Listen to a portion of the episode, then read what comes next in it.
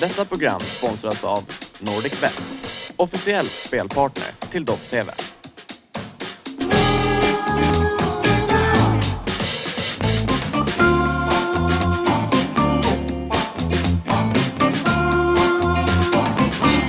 Varmt välkommen hit Henrik Strömblad. Tackar, kul att vara här. Du har ju ändå ett eh, förflutet i de här ja, Eurotalk-kretsarna och svenska fans och Dobb och allt långt, långt innan eh, vi färskingar Ja, aktiva. back in the day, så gammal är jag, men det, det var jätteroligt att på den tiden att vara med och jag ser hur fint ni har utvecklat alla format och massa nya program där. Så kul att bli inbjuden. Mm. Men du, du gjorde väl något spanskt program? Eller, Ja. nej, eller du var krönikör? Ja, precis. Jo, men långt tillbaka när vi började sända La Liga där för 20 år sedan ungefär så samarbetade vi lite med svenska fans som fanns då på den tiden. Så jag skrev lite kröniker och de hjälpte till att lyfta upp att, att det var spansk fotboll då. Och det var ju var lite kul eftersom det var helt nytt i svensk TV där. Sen hade vi lite flyt då med att det var inte bara Real och Barca. Deportivo var bra, Valencia var bra. Många gillade... Jag vet, ni kollade kanske La Liga på den tiden också? Eller? Självklart. Ja, precis. följer alla ligor. alla ligor. Minst. Premier League. Ja. Eh, Jag följer ju mer de... eh, Du gillar inte Premier League eller? Nej, men Jag följer ju med medelhavsligorna, liksom. Italien och Spanien. Det är ju de som ligger mig närmast hjärtat. Men också varit med i Eurotalk. Jag menar, Eurotalk har ju funnits så länge som Precis, helst. är ju- då, absolut. Vi var med och snackade lite fotboll med David där bland annat. var- Exakt. Ja. Ja, han rattar ju det fortfarande. Men eh, du är ändå främst förknippad kanske för de flesta med, eh, alltså såklart med kommentering då. Eh, men kanske Premier League i, liksom generellt. Ja, måste man väl säga. Du, det är väl Premier League du har kommenterat mest? Jo, absolut. När jag började långt tillbaka på TV3, då var det ju Serie A. Och då var ju Serie A, det finns väl vissa som brinner för den vet jag. Så är det. Nej men då var ju det världens bästa liga och då, det var ju jättekul att få börja där med Onuk Grisdoe. Jag vet att en viss Ibrahimovic har sagt att han tittade på det där. Det var det som inspirerade honom på söndagarna mycket. Vi hade Fint. Don Tomas och Thomas Nordahl som vi skickade runt där. Sen var det La Liga, Bundesliga och sen blev det då Premier League när vi köpte det för tio, tio år sedan, eller mer än tio år sedan nu, 12 år sedan tror jag. Så att, eh, ja, det är kul att få röra sig runt bland ligorna. Mm, mm. Men eh, vi ska såklart eh, prata lite kring det. Eh, och vi ska ju såklart också prata kring eh, Fifa eftersom att du och eh, Glenn Hussein var ju rösten till det. Och eh, jag menar, det har ju uppmärksammats nu på, mycket på sociala medier. Det kommer som en nyhet ändå att Fifa och EA går skilda vägar här efter Fifa 23. Och det kommer väl komma olika tappningar och spel från olika håll. Det behöver ju inte vi gå in på så mycket. Men du var i alla fall den svenska rösten. Och det blev ju en, ett enormt intresse kring det. Du la ju ut någon tweet som, jag menar, den tråden, jag, satt och, jag, jag vet inte om jag hann ens ta mig igenom den, det var så mycket kommentarer. Men alla roliga citat och sådär. Så vi ska gå igenom lite sånt och reagera på lite sånt. Men innan vi gör det tycker jag vi ska blicka tillbaka till en annan grej som Fabian Jalkemo här inte kommer tycka är lika kul. För som Manchester United-supporter. För det var ju, igår var det ju årsdagen på Agüeros eh, mål mot QPR när de vann ligan. Ja, den ja. ja. Och menar, han, han har ju fått en staty som de... eh, Det var väl, den var väl också introducerades nu häromdagen. eh, Som, liknar Tony Kroos. Ja, Igår va? Ja, precis. Jag såg, det. jag såg att Tony Kroos på Twitter gick ut och retweetade den och skrev så här, eller, någonting så här, eller? Är det Agüero? Skrev han eller? ja, men, ja, men, Exakt. ja, jag, jag, det här. Ja, tack. Men i alla fall, vi har ett litet klipp eh, som vi hittade på nätet eh, från, eftersom att du kommenterade den matchen med Glenn Strömberg och vi ska lyssna till hur det lät. Det finns tid för Balotelli. Aguero! Aguero! Aguero in i skottet! Han gör mål! Han gör mål! Han gör mål! Han gör mål! För tre minuter sedan. Och staden exploderar!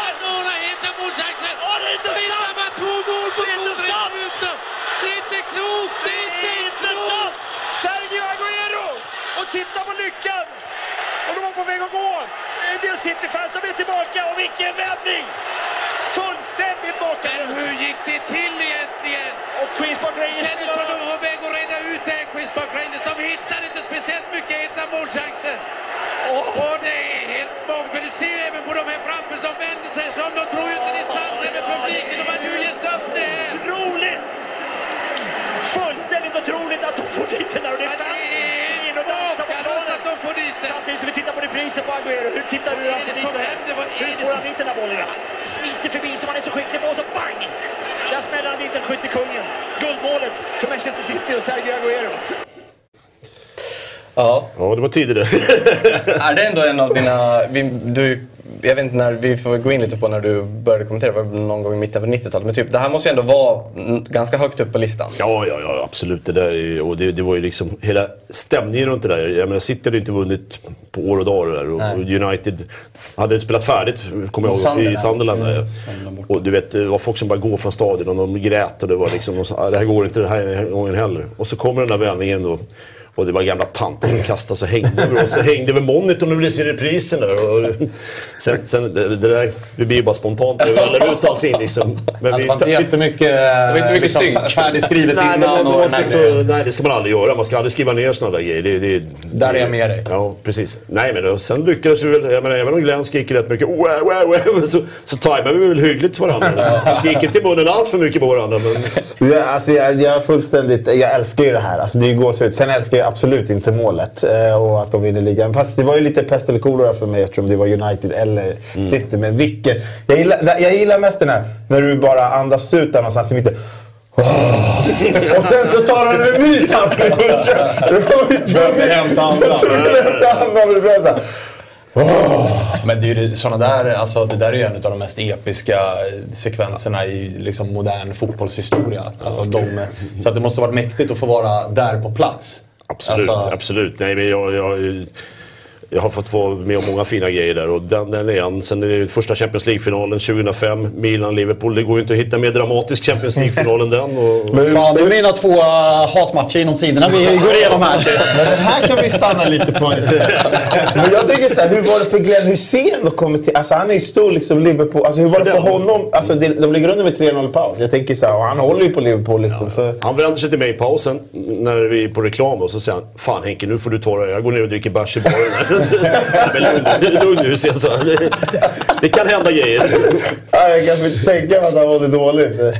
Jo, han satt och skruvade på sig där verkligen. Men, eh, ja, det blev ju en episk vändning där. Precis som City där. Jag menar, de ligger under mot QPR. Dzeko är ju, eh, vad är det, 2-2 i eh, 89 eller 90 precis. Det är helt, alltså jag, jag gick in till den där matchen med liksom, alltså City hade vunnit ligan och hade de slagit QPR med 3-0 så hade det liksom varit, det var tufft. Vi torskade på målskillnad för att vi torskade med 1-6 på, på Old Trafford tidigare. Men Alltså det där hoppet. Alltså det är, det är typ enda gången jag har gråtit i, efter en fotboll. Alltså jag grät. Alltså jag var så knäckt. Alltså det är ju min absolut värsta fotbollsupplevelse någonsin. Eh, jag mår dåligt när jag tänker på det alltså. Nej men det, det är jobbigt inte vi som är neutrala kan jag säga. Nej. För oss Nej, men det är ju så en liga ska vara. Vi får väl se nästa söndag när vi är på plats då på City-matchen och Liverpool-matchen. Jag ska dra upp till Anfield där. Det kan ju bli något liknande i bästa fall där. Så att, eh, Värsta. Man, man kan, eller värsta. Du ser ju det med neutrala dramaögon. Jag vill ju ha drama. Det är det som är kul. Liksom. Ja, exakt. Sen förstår jag ur supporterperspektivet så ser man det ju helt annorlunda. Men eh, som du sa, var, 2005, var det den första Champions League-finalen du kommenterade? Jag hade för mig att du kommenterade 99, men det var någonting jag har för mig. Det är Lasse Kink va? Lasse King körde ju innan och sen gjorde Åke Ungen någon 2004 tror jag. Sen gjorde jag, jag har gjort 11 stycken men 2005 var första. Den var, Otroligt och, och det går ju inte att börja med mer dramatisk fight än den kan man säga. Det har varit svårt att toppa den efter det kan man säga, när det gäller finaler. Men när, eh, vilken säsong var din första säsong? När började du verkligen, när, eller när började du kommentera? Började på Eurosport eh, 94, jag och Nicke Holmgren där. Då började Eurosport med svenska kommentatorer. Så vi körde lite Eurogoals, den kommer ni ihåg va? Ja, ja, ja, Och herregud. sen var Afrikanska mästerskapen våren 94 tror jag. Det var inte helt lätt att få tag i laguppställningar då kan jag säga. Lite annat än de här George Weah var ju stjärna bland annat och lirade i, i, så att, eh, ja, men det, och det var så dålig bildupplösning. 94, det var inte HD direkt. Och sitta och titta på bilder som rullade in från Paris. Vi satt uppe vid Östermalmstorg. Hade, då hade Eurosport-studion då och så kommenterade den. Hade vi gamle legendarien Bengt Grive som våran mentor. Holmgren sitter och kommenterar en match eh, och Grive han sa alltid till oss att grabbar, ni får inte säga världsklass eller överarbeta-ord eller något. Så ringer det i pausen när Nicke står och dricker kaffe och så säger Niklas, det är Bengt. Så, jag, ja. Du har sagt fenomenalt två gånger i första halvlek. Det har jag sagt en gång på 40 år. Tänk på det. Så boom! stängde han på. Holmgren stod så... Okej, okej. Ja, det är fint. Men alltså, någon skriver det, fan vad man älskade Eurogoals. Det måste ju vara alltså, att den gick i graven. Och det har ju att göra med alla rättigheter. ja, liksom, ja, att du inte får och sådär. Men det, det måste ju ha varit, för en fotbollsälskare måste det ha varit världens bästa program. Ja, ja, det var jättekul. Sen var det då som jag sen det var svårt att få tag i uppgifter och allting. Och vi styrdes ju av Paris där man sände ut Eurosport över hela Europa. Det var någon fransman där. Han, I bästa fall skickade han ett fax med körschemat. I, i bästa fall. Men ofta fick man ju liksom hoppa fram och tillbaka. Man visste inte vad som skulle komma och improvisera lite. Oj, ja, det är det holländska ligan nu. Okej. Men det, det, var, det var ett schysst program. Det Ah, var- det var helt underbart. Alltså, så många timmar man har plöjt på, på Eurogoals. Vackert. Ja, men okej, så nästan 30 år egentligen. Alltså så här, hur många... eh, Jag menar, du har ju ändå haft, du har ju inte kommenterat lika länge. Du har ju ändå haft koll på ungefär hur många typ Serie A-matcher du har gjort. Och så här. Hur, många, hur många fotbollsmatcher har du kommenterat? Typ. Typ. Oh, någonstans mellan 3 och 4 tusen kanske. Det är ett par stycken. Alla har inte varit bra men... Alltså, jag ligger ju på 300, så det, det, är ju- det är en bit kvar. Liksom. Ja, det är otroligt. Men det var det jag ville komma till med att så många matcher. Det känns ändå fortfarande som att du, alltså liksom passionen är verkligen kvar. Jag menar, om man har hållit på med något så länge. Och det kan vara liksom, du kan kommentera Crystal Palace, i, sitta på, liksom, på plats på kontoret eh, på Ringvägen eh, en eh, måndag och kommentera den själv. Eller vara på plats och göra, med säg ett North London Derby eller någonting. Och det känns ändå som att det liksom, du har samma passion för det. Jo, men jag menar jag älskar bara fotboll som, som jag gör. Liksom. Och jag, jag, jag försökte mig på en karriär i BP. Jag fick ju vara med upp till A-truppen med Tommy Söderberg och träna lite, göra lite allsvenska reservlagsmatcher. Innan han upptäckte att det fanns andra målvakter som var bättre då. Men, men det här jobbet liksom, får man ju vara med mycket längre i. Och, eh, nej, det, det, Sen, det, det finns inget bättre och jag gillar ju det här att switcha mellan olika matcher och olika ligor. Jag tycker det har varit kul nu när vi har kört Europa League, Conference League.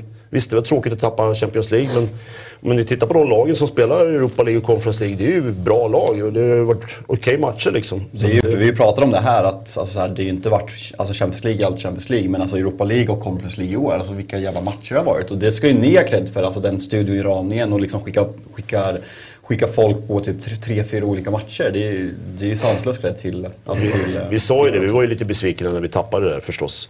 Men att nu ska vi inte lägga oss ner utan vi ska försöka göra det lika bra som vi har hållit näsan uppe på Champions League. Då. Så att, eh, ja.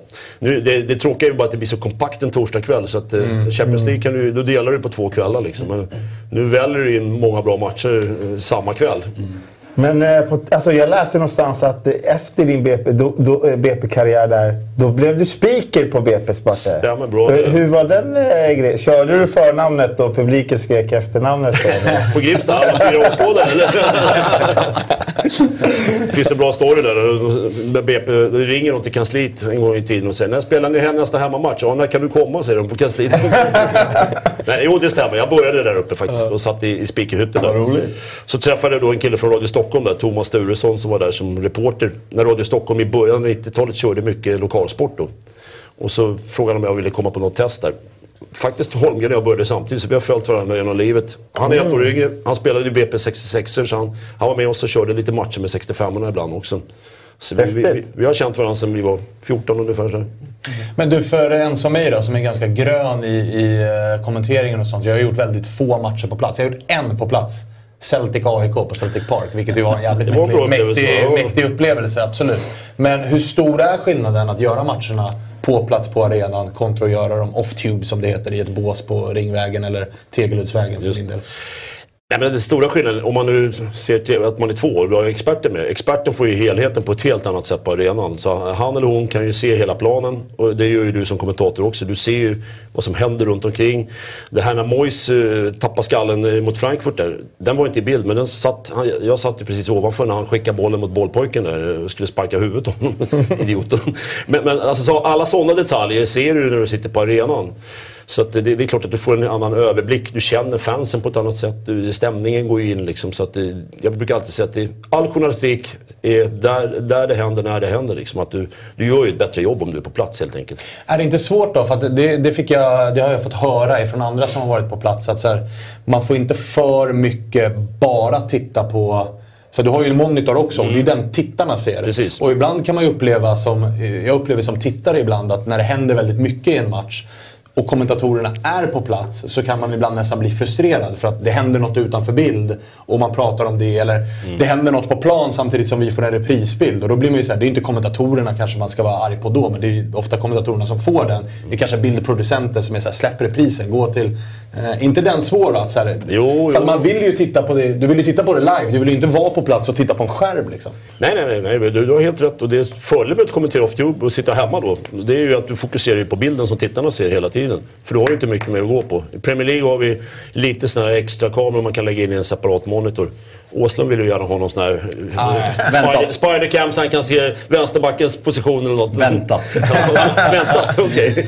Nej, nej, men det, absolut. Och eh, sen Strömberg till exempel. Jag pet, får ju peta på honom många gånger i repriser och så foka på, på monitorn nu. För det är ändå reprisen som experten ska eh, liksom, göra analysen till, som tittarna ti- ser på. Så att, visst, risken är ju ibland att du kanske liksom följer med lite sådär att Sen något som jag tycker är svårt och som jag försöker hålla mig borta från det är sångerna. För jag hör inte alltid vad fansen sjunger. Och då är det ingen idé att jag ger mig in i det eller någonting. Utan det, vissa, vissa grejer som när, när är Merseyside-derbyt och hela Anfield står och skriker “You go down, going down” till Everton-fansen. Det, det får hör man Det är inte. svår att missa. Den är svår att missa. Men annars så vet jag att det är, jag menar, de passionerade fansen kan sina sånger. Jag kan inte alla sångerna och då är det bättre att jag liksom är lite neutral. Det är ju något som, om man säger fel, det är något som provocerar Precis, jag tittare så otroligt mycket. Då är det bättre att liksom, Jo. alltså, tiga i guld i den situationen. Så det, det köper Ja, jag ja, absolut. men det räcker ju med, med Zuma nu till exempel. Dumskallen hade sparkat sin katt där. Och så, så, så, det lät ju som de buade då. Boo, zoo. Och då var det någon West Ham-fans som skrev till mig. Hej, de skriker Zuma. Jaha, hur fasen ska man höra skillnad på det? Ja, den är svår. Den är svår. Men om man går tillbaks då, alltså Eurogoal och mitten på 90-talet och liksom kontra idag. Alltså du var ju redan inne på det att menar, all research och sånt är ju så mycket enklare. Ni kommenterade afrikanska mästerskapen och hade ju inte, var ju omöjligt att få tag på saker. Men vad, vad skulle du säga har förändrats eh, mest liksom, utöver det i ja, men, kommentatorslandskapet eller man ska säga? För det första så är ju kunskapen hos tittarna, det märker man. Det är, jag, menar, jag ser ju på er och alla som följer fotbollen. Liksom, och det, det, den har ju gått upp enormt mycket. Därför att folk är ju så... Ja, det finns så många forum att följa fotbollen i. Och det är ju bra. Det sätter ju press på oss. Vi måste vara mer pålästa, vi måste veta vad vi snackar om. Vi ska... Det går aldrig, jag kan aldrig veta mer än en Die Hard United-fan som följer United varje dag. Men jag måste följa med alla grejer som händer i, i klubbarna. Och det tycker jag är roligt. Det, är- det, är liksom, det är ju en stor del av jobbet. Vet ju du som kommenterar att förberedelse är ju... Det är inte bara att gå och sätta sig där och köra laguppställningen och så dra igång liksom. Utan, Nej, då blir det inget bra. Men sen kan jag tänka mig att man har, jag kommer ju in i ett ganska tacksamt läge i och med att så här, när jag börjar så, så får man... Vi får ju liksom Grace Note eller Infostrada eller vad det är, där det är liksom alla anekdoter och så här många gånger har lagen mötts och det har blivit de här resultaten och han fyller år den här dagen och har gjort mål på sin födelsedag tidigare. Du får ju allt sånt liksom. Eh, det gissar jag, så såg det inte ut 90 och början av 20-tal. För där får man ju serverat och det handlar snarare om att välja sina grejer. Att det här ska jag fokusera på, det där kan jag nog strunta i och sådär. Jag hade turen faktiskt. Jag jag fick ett stipendium av Sportjournalistklubben för jag ville studera hur man gjorde TV i England. Så jag åkte över där 95 och besökte då Sky när de körde Premier League-match. Så var jag på Channel 4 som körde italienska ligan i de vigneterna vi hade där. För de köpte var Channel 4 i England då. Och då hade de en italienare där som pratade flytande engelska. Ray hette han. Han gjorde researchen till deras kommentatorer. Så jag frågade honom om vi kunde få göra ett kontrakt med honom. Så han faxade på den tiden, det fanns, fanns inte nätet där. Så det kom en sån här beba med fax inför matcherna då på helgen där. Men det var bra grejer. Han tog fram massor med saker som man inte hittade själv då. Ja, men det där är liksom innan internettid. Alltså, så här, internet fanns ju, men det var inte så att du googlar fram Nej, nej, nej. Och stats, stats. innebördes möten och stats. Och det där Nej, är ju... Stats var ju jättesvårt att få tag i liksom, på den tiden. Det, det, man fick ju, jag köpte Ga- Gazettan, åkte ner på Centralen, köpte, köpte den och, och så satt man och bläddrade. Och så hade de på tisdagar någon sån här där man... Åh jädrar, hur många matcher har han lirat nu? Det är ändå äkta på något sätt. Ah, ja, ja. Alltså, jag är ju avundsjuk på den. Jag gillar ju... Jag, alltså, jag gillar nästan förberedelserna lika mycket som matchen. För det är då man känner att man gör... Och sen, det, det, det kan du säkert skriva under på. att så här, Typ 90% av förberedelserna hoppas man ju att man inte ska behöva använda. För att är matchen levande, är det en eh, liksom Champions League-final där Liverpool vänder 0-3 till 3-3. Då vill ju inte någon höra liksom vad vänsterbacken har för historik och vilka klubbar han har varit i och det här. Utan då handlar det om att vara i matchen. Och det, det är nästan, det tycker jag som är ganska färsk, är det svåraste. För att man känner ju också att så här, vänta nu har jag förberett mig en hel dag. Jag har lagt så många timmar på att läsa på. Nu vill jag ju visa upp det jag har läst på. Men helst av allt, om matchen är tillräckligt bra, då ska jag ju bara riva de där papperna och bara åka med matchen.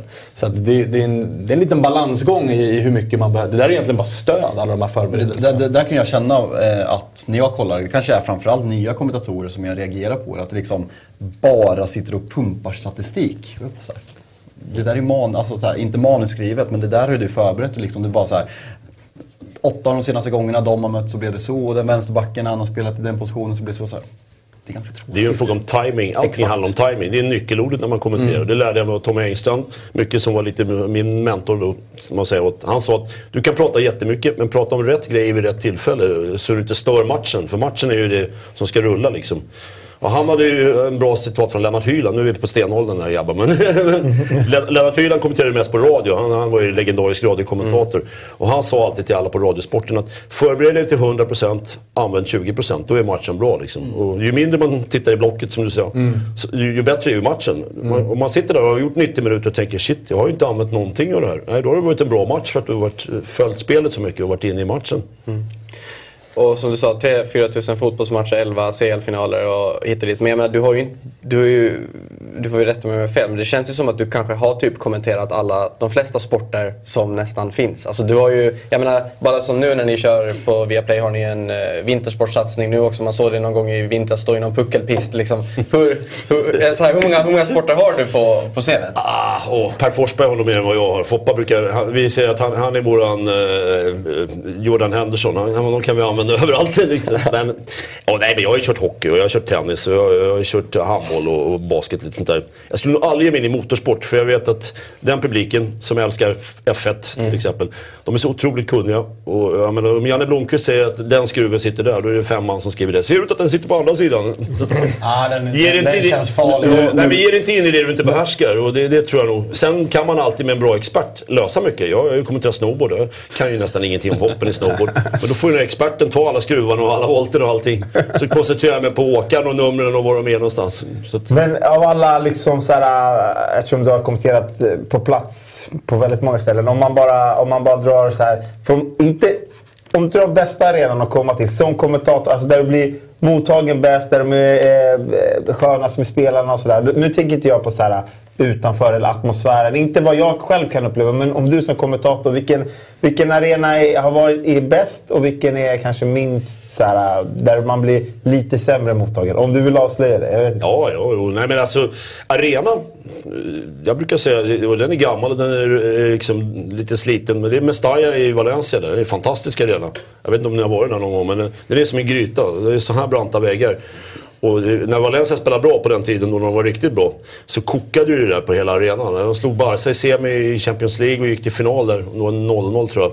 Så står, vi går ut, det är sådana bryggor som går runt, så Hysén och jag går ut efter matchen. Då står det 10 000 Valencia-fans utanför på gatan och bara vevar med halsdukarna och skriker på Valencia liksom. Så den, den var fantastisk. Sen var ju kaffet uselt där. Det fanns inget pressrum eller något. Men. Annars, Tyskland. Vi brukar alltid säga att där blir man väl mottagen. Bra käk. Bayern München, fantastiskt på Allians där med, med liksom, ja, hur de tar emot den, hur de, hur de eh, ja, ger dig käk och hur de eh, visar upp på pressläktaren och du sitter nära planen och allting. Bayern jag... känns proffsiga på det där. Jag inte, Det är bara, Ja, bara känslan. Tyskt. Ja. Jag har ju bara en att gå till och det är ju Skottland. Men det, ro, det roliga där var ju efter matchen när man kom ner och man hade andades ut. Man kom ner till något pressrum. Vi var ju klara liksom. Så att eh, i pressrummet givetvis har de en bar. I, dit gick man ju fram och liksom såhär, jag kan ta, har ni en kaffe? No, but we have beer. Ja, det är klart. Ge mig en bärs då. Ja, ja. Det är, det, de, det är Skottland. Det är Liksom. Skottland. Det, bara hälla upp en pint. Sen får jag bara, bara avsluta med att säga att det var fantastiskt stort att få sitta på Maracana i Rio och kommentera OS-final. Det var ju då damerna där. Och även herrarna. Det var inte Sverige i herrfinalen. Men bara få vara på Maracana, det är ju en sån här dröm man hade liksom. en av världens mest mytomspunna fotbollsarenor. Häftigt. Ja, det är, man är ju lite avundsjuk. Ja, fan. Ja, men eh, vi eh, har en halvtimme kvar med dig och vi, vi, vi sa ju det i början, vi måste ju prata hela eh, kring Fifa. Och du, som sagt, du la ut en, en, en tweet och du sa till mig när vi pratade lite kort igår att du har kanske aldrig lagt ut en tweet som har fått så mycket gehör som den där kring Fifa. Hur, eh, alltså, upplevde man så här, nu är det ju många år sedan, men ändå att liksom så många kommer ihåg att det spelet och så att jag tror att kanske för många som kanske inte tittar så mycket fotboll idag är mera insatt och suttit och spelat Fifa kanske känner igen din röst därifrån. Ja, så kan det vara definitivt. Nej, men det, det var ju roligt. Jag såg ju den här eh, notisen när jag satt och läste.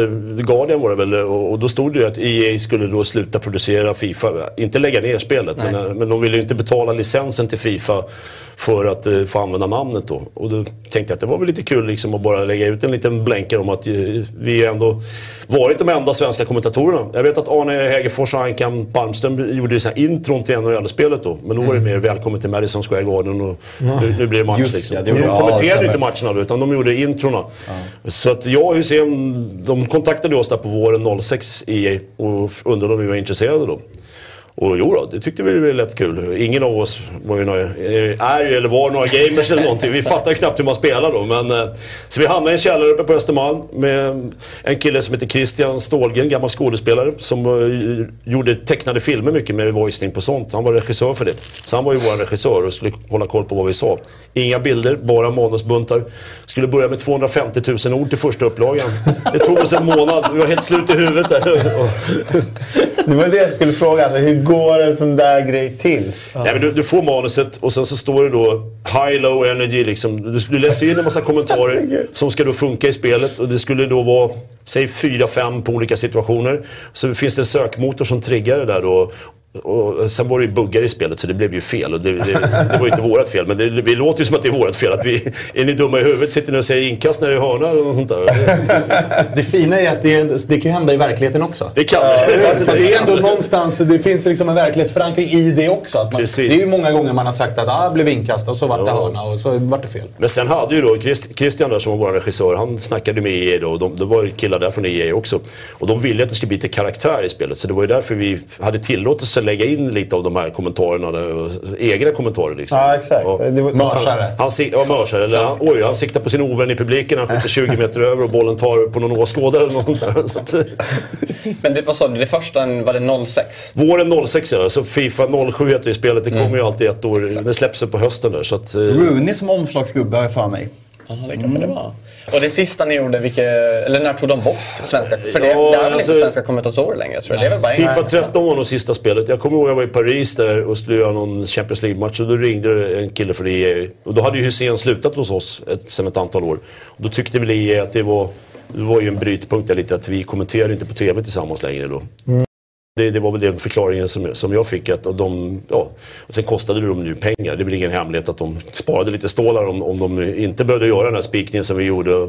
Allting skickades ner till Madrid till deras eh, Europakontor och så länkades det ihop där med, med datafilen och spelet. Då, så att, eh, Ja, häftigt ändå. ja. Ja, Ja, otroligt. det var en upplevelse att göra det där. Men hur var det då? Användes, alltså, jag menar inför första gången ni gjorde till första spelet, det måste ju kanske, då gjorde ni ju såklart allt för det Det var skulle- men bul- bulken vi gjorde, Ja, absolut. men sen var det, var det varje år att man kom och gjorde kompletteringar då? 25 procents uppdatering ungefär varje år. Nya namn, nya spelare, nya lag.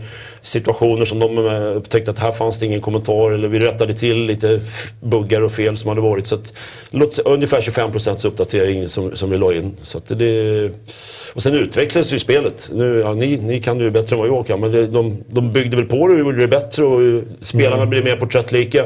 Egenskaperna vad jag förstår på spelarna skulle ju vara samma som i verkligheten. Där.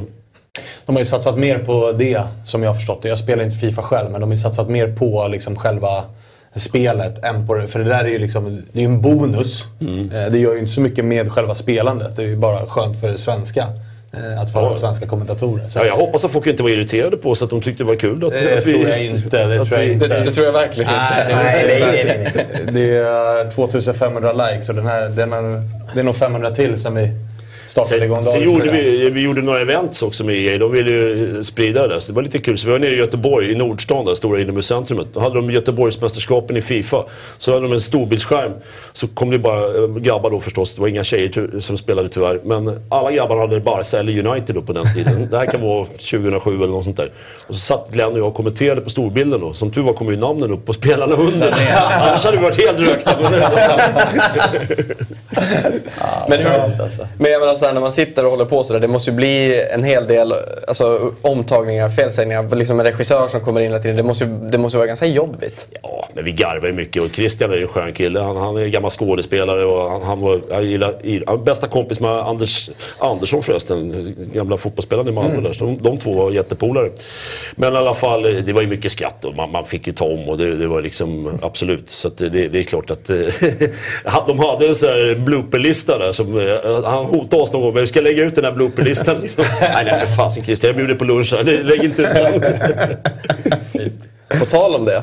Jaha. Vi har faktiskt, eh, det, kan, det är lite som så att Anders här ute, han var ju berättat att någon gång eh, i tiden så var de och besökte er och gjorde några inslag eller någonting kring när ni kommenterade. Jaha. Men vi, har i alla fall, vi var i kontakt med e-sport Sverige igår.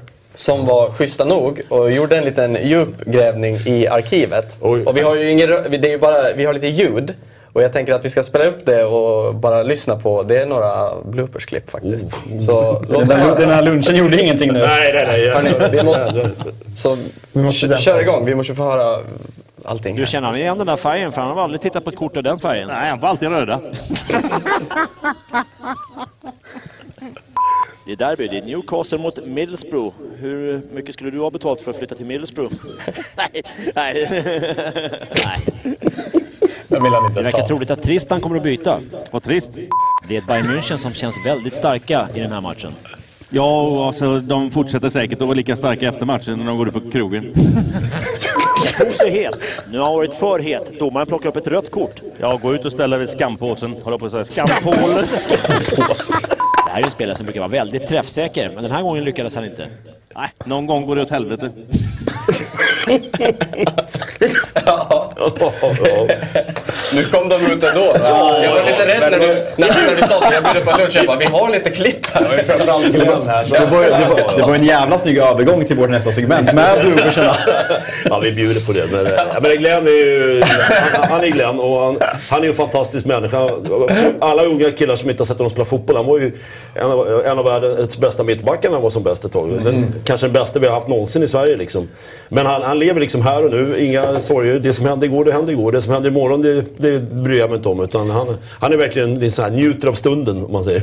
Men hur var det att jobba med honom och resa runt eh, i Europa? För det, det är ju en, det är en härlig karaktär. Ja, absolut. Ja, men första gången vi kommer till Anfield. Han är ju fortfarande den enda svensken som har spelat i Liverpool i A-laget där. Eh, och och han är stor där fortfarande. Och de stod utanför hotellet med såna här engelsmän gillar ju såna fotoböcker de har med autografer och grejer. Det var en kille, han kom fram och började gråta där utanför hotellet och säger Jag väntar på dig i fem år. Skriv på här så är min samling komplett.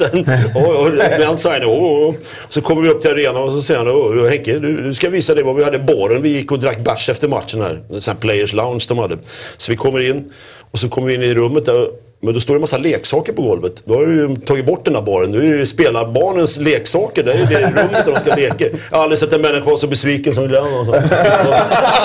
Ja, här stod ju Kenny Bagnish och jag och drack öl. Vad fan.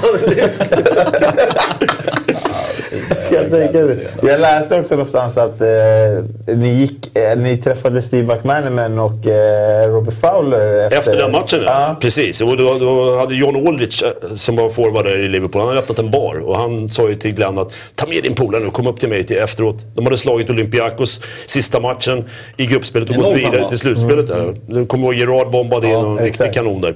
Så vi kommer dit och det var ju drag där. Och så gick vi upp på någon VIP-våning där över. Då. sitter ju två killar i en soffa där. Och den ena han är så packad så han kan inte resa sig. Det är Robbie Fowler. och den andra, han reser sig och bara bockar liksom och tar i hand. Det är ju McManaman. För McManaman var lärling då när Glenn lirade och putsade dojorna till Glenn. Så, som han hade då Fan, på den tiden. mäktigt alltså. Så, så, så, McManaman står där liksom och säger oh, it's an honor, it's an honor. Artig. Men fan var det McManaman gjorde någon... Eh, var jag med eh, Frida Fagerlund nu? Och hon bara ställde en fråga. Han bara No. Alltså jättestel, jätteoskön i, i live-tv nu bara för någon vecka sedan. Otroligt. han har ju jobbat som expert. eh, Jag träffade honom ute på arenorna en del där. Så att, Ganska svag. Ja. Nej men han är det. Det är många Michael Owen också, svag.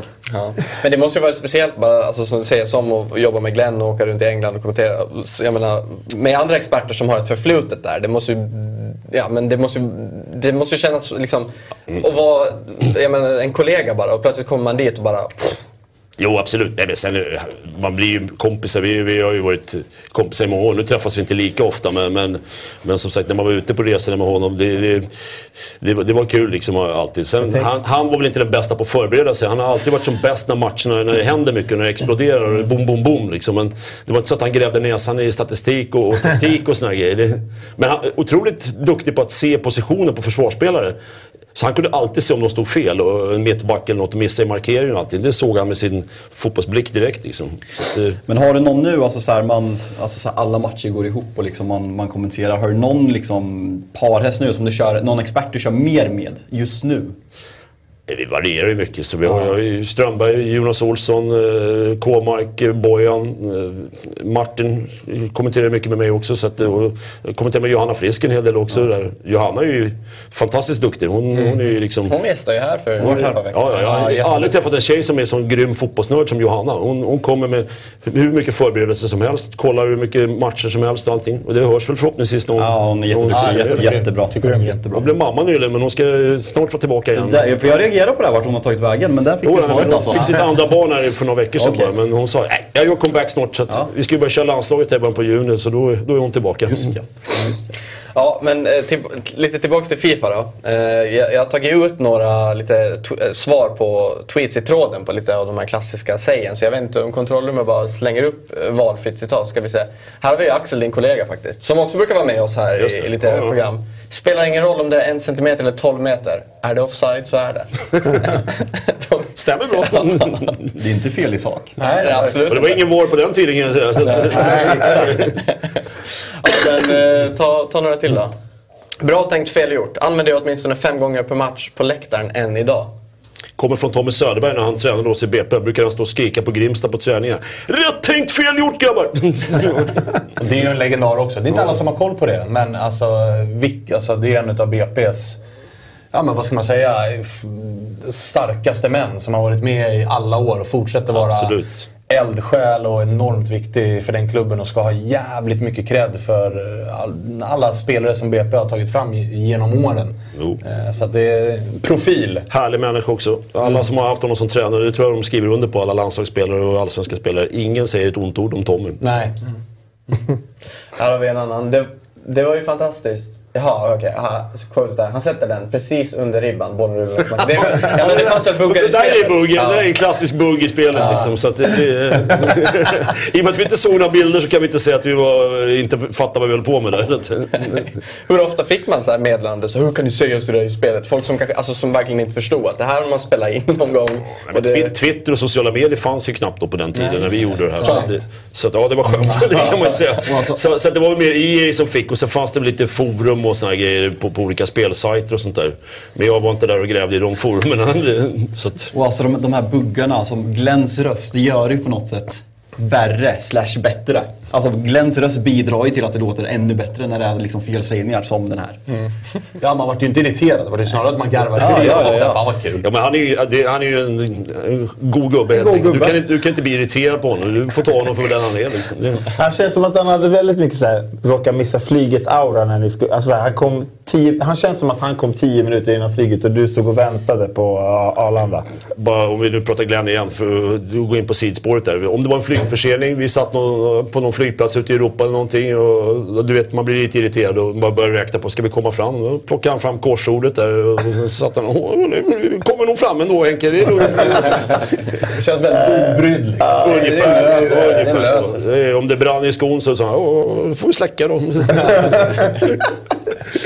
Men jag tycker i alla fall för mig från det här spelet, den mest klassiska det är ju den eh, alltså Javier Saviola citatet. Lilla Har- kaninen, ja. Ja. Ja, exakt. Ah, den är faktiskt magi. Och Milito där var det många som reagerade på. Diego Alberto Milito. Ja, ja. Ja. Hur, varför blev det så? Var det bara någon grej ni Det gjorde? var ju eller? lite sådär, han sa ju det, och Christian, vår regissör, att eh, hotta upp det här med lite spontana grejer om ni vill. Liksom. Och då tänkte jag, jag trycker väl in den. Liksom. Jag visste ju att eh, han, han kallade sig för Conejo där när han lirade Saviola. Så man, Och jag tror att typ Sverige är nog ett av få länder där alla liksom fotbollsintresserade från den tiden. Alltså en quizfråga i Hade ni kommit på en fråga, quizfråga i Spanien, eller Italien, eller England eller vad som helst. Vad kallades han? Ja, men, ja, dels det, men också Milito. Vad, he, vad är hans fulla namn? Ja. Alltså, vår generation, alla vet ju att han heter Diego Alberto Milito. För, alltså, tack vare Henke. Ja, vi är i- utbildade till det. Ja, alltså, verkligen. Men så är det ju. Liksom. Magister De lever lever ju vidare de där och det är ju fint. Ja, verkligen. Och klassiskt också med Mascareno. Ja, ja, den är ju felsägning. Den, den tar jag på mig. Men, ja, ja, vissa namn. Och det är ju, ja, men då, idag finns det ju fantastiska uttalssajter. Forvo är en jättebra sajt till exempel. Man kan slå in ett Ja. namn på. Och så får man höra det namnet läsas av någon person på det språket. Då. Men det fanns ju inte på den här tiden. Och eh, Mascherano då, som det ska vara. Det, det blev något total tilt där. Så Mascareno är ju... Ja, jag brukar bli hånad för den ibland. Det tar jag. Det tar jag. Men hur, viktigt, slutat. hur viktigt tycker du att det där... För det där är ju lite en... Eh, Viktor sa ju fel här tidigare med vattenspridare, men det är ju en vattendelare ju. Att så här, hur mycket ska man gå på... Eh, från vissa är det ju så att mediehuset bestämmer att vi ska, alla ska uttala på samma sätt så. Eh, Medan på andra är det från kommentator till kommentator hur noggrann man vill vara. Vi har ju en sån situation på Simor där eh, min tidigare kollega Jesper Husfeldt körde Stensny, vilket är liksom korrekt polskt uttal, inget fel med det. Jag kör fortfarande kvar på Chesney för att jag tycker att det känns rätt för mig att säga det. Hur, hur, vad känner du om den här, liksom, hur långt ska man gå i att uttala spelarens namn helt korrekt som det uttalas i spelarens land?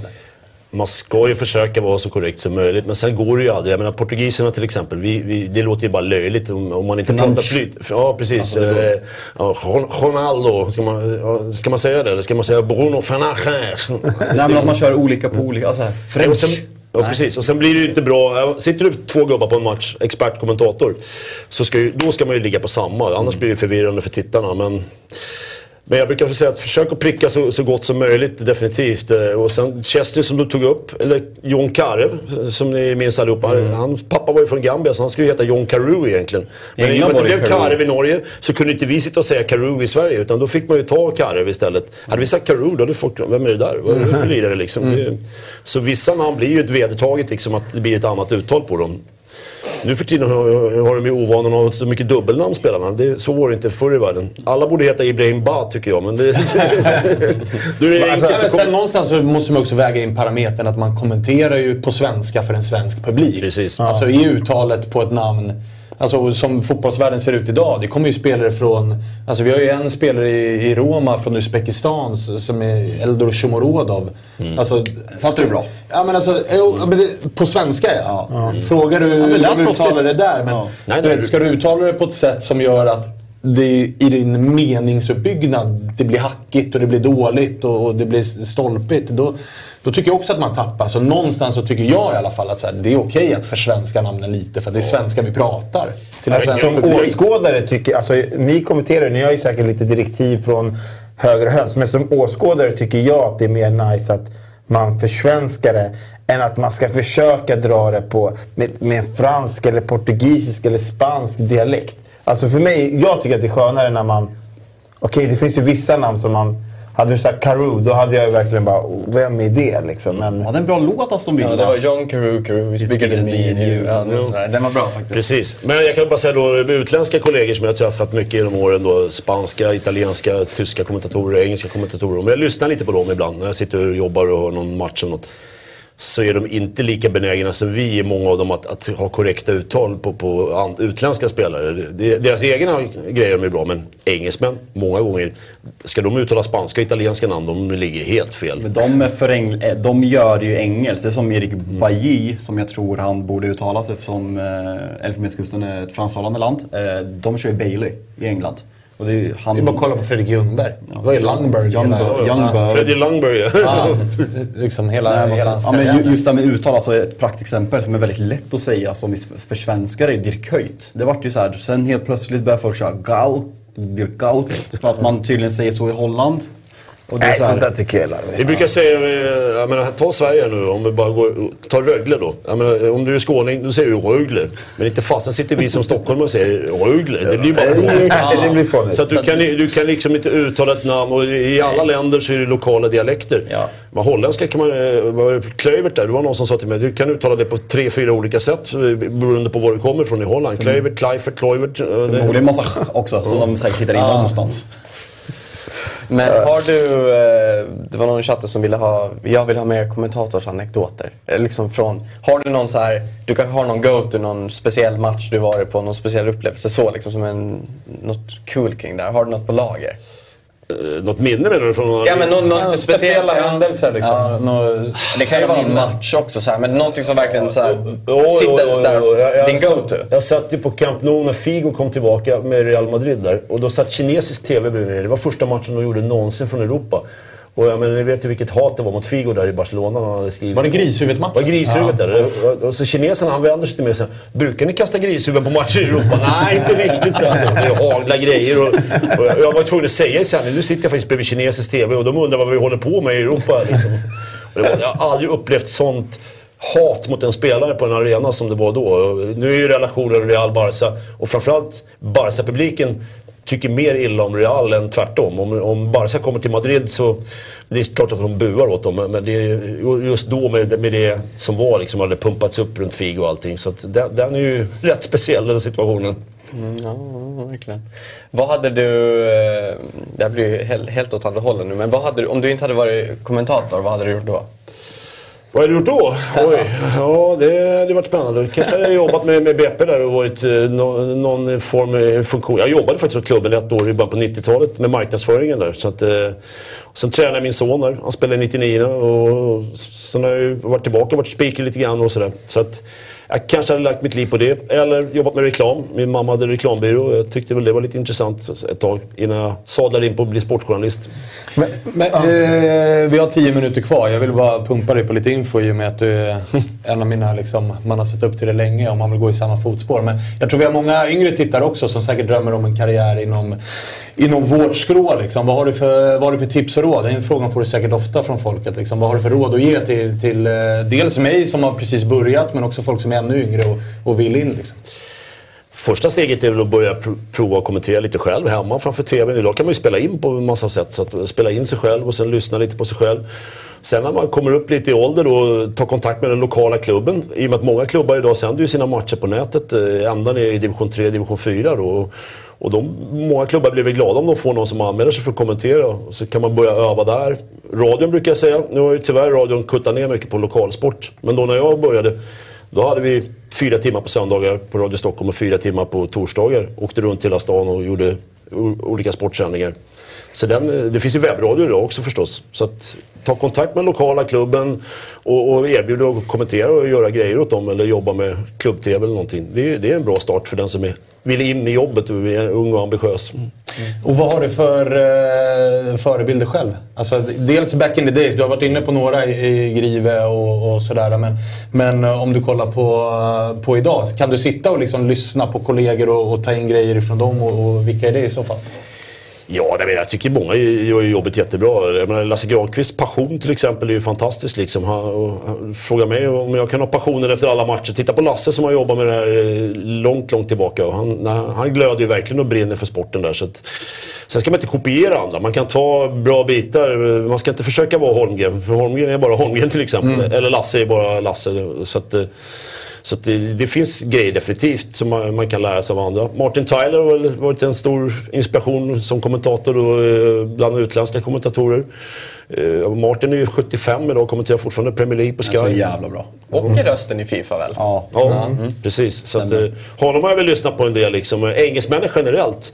Förr var när jag började på TV3, då låg ju våran studio i London bredvid Heathrow. Och de grabbarna som jag jobbar med, de tittar ju mycket på engelsk TV. Hur producerar de programmen? Så vi, vi tittade inte så mycket på svensk TV, utan vi kollade hur kan vi göra programmen för att göra dem lite annorlunda då. Så, att, så där hittade vi en massa inspiration. Gary Lineker, det var då han började bli programledare för BBC. Han var expert från början. Så Des Linen som var programledare för Match of the Day, han, han gick till ITV.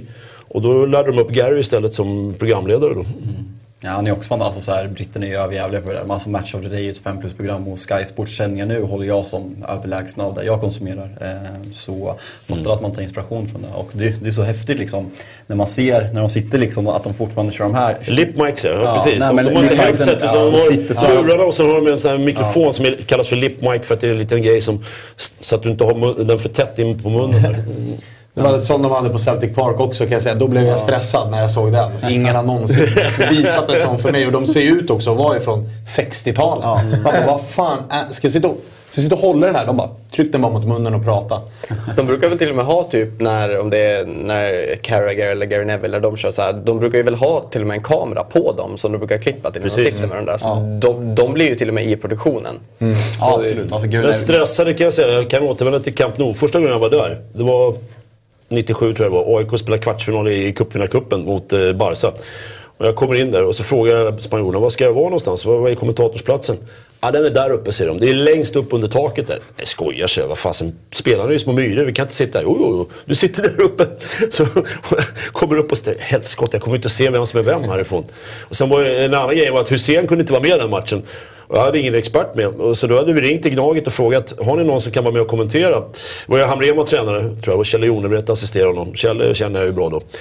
Ja, ja, men du vet, Patrik Englund är skadad så vi skickar upp honom till dig. Där. Så, så Englund kommer upp och vi hälsar på varandra. Och så sa jag till Patrik, försök att hålla dig lite neutralt där. Vi, vet att du är gnagare liksom. Första som händer i matchen är att Cesar Pacha gör en tunnel på en Barca-spelare. Englund ställer sig upp bredvid mig och skriker “Världsklass!” ja, Okej, bra. Då, då, har vi satt, då har vi satt nivån Patrik. Men hur är, hur är, press, eh, hur är press, pressläktaren på Camp Nou nu? För det är väl inte tak längst ner eller? Det är under taket där. Det är, det är där längst upp under taket på den sidan där. Så att den, du sitter väldigt långt ifrån planen. Ja, men, ja, men det var det jag kände.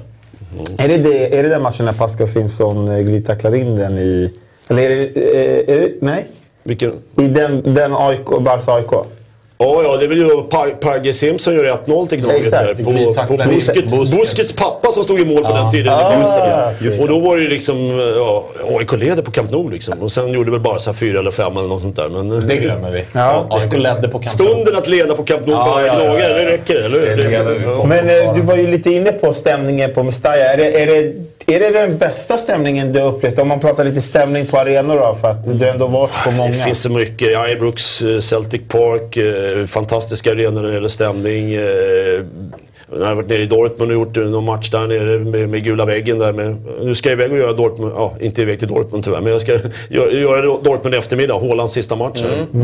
Så att eh, tyskarna generellt har ju fantastisk stämning på sina arenor med ståplats där och med, med sångerna och de, de sjunger ju hela matchen, tysk publik. Så att, Italien har varit många, Napoli när de har varit bra, det är ju fantastiskt drag där också. F- Finns det någon arena som är lite överskattad? Då? Överskattad? Stämningsmässigt.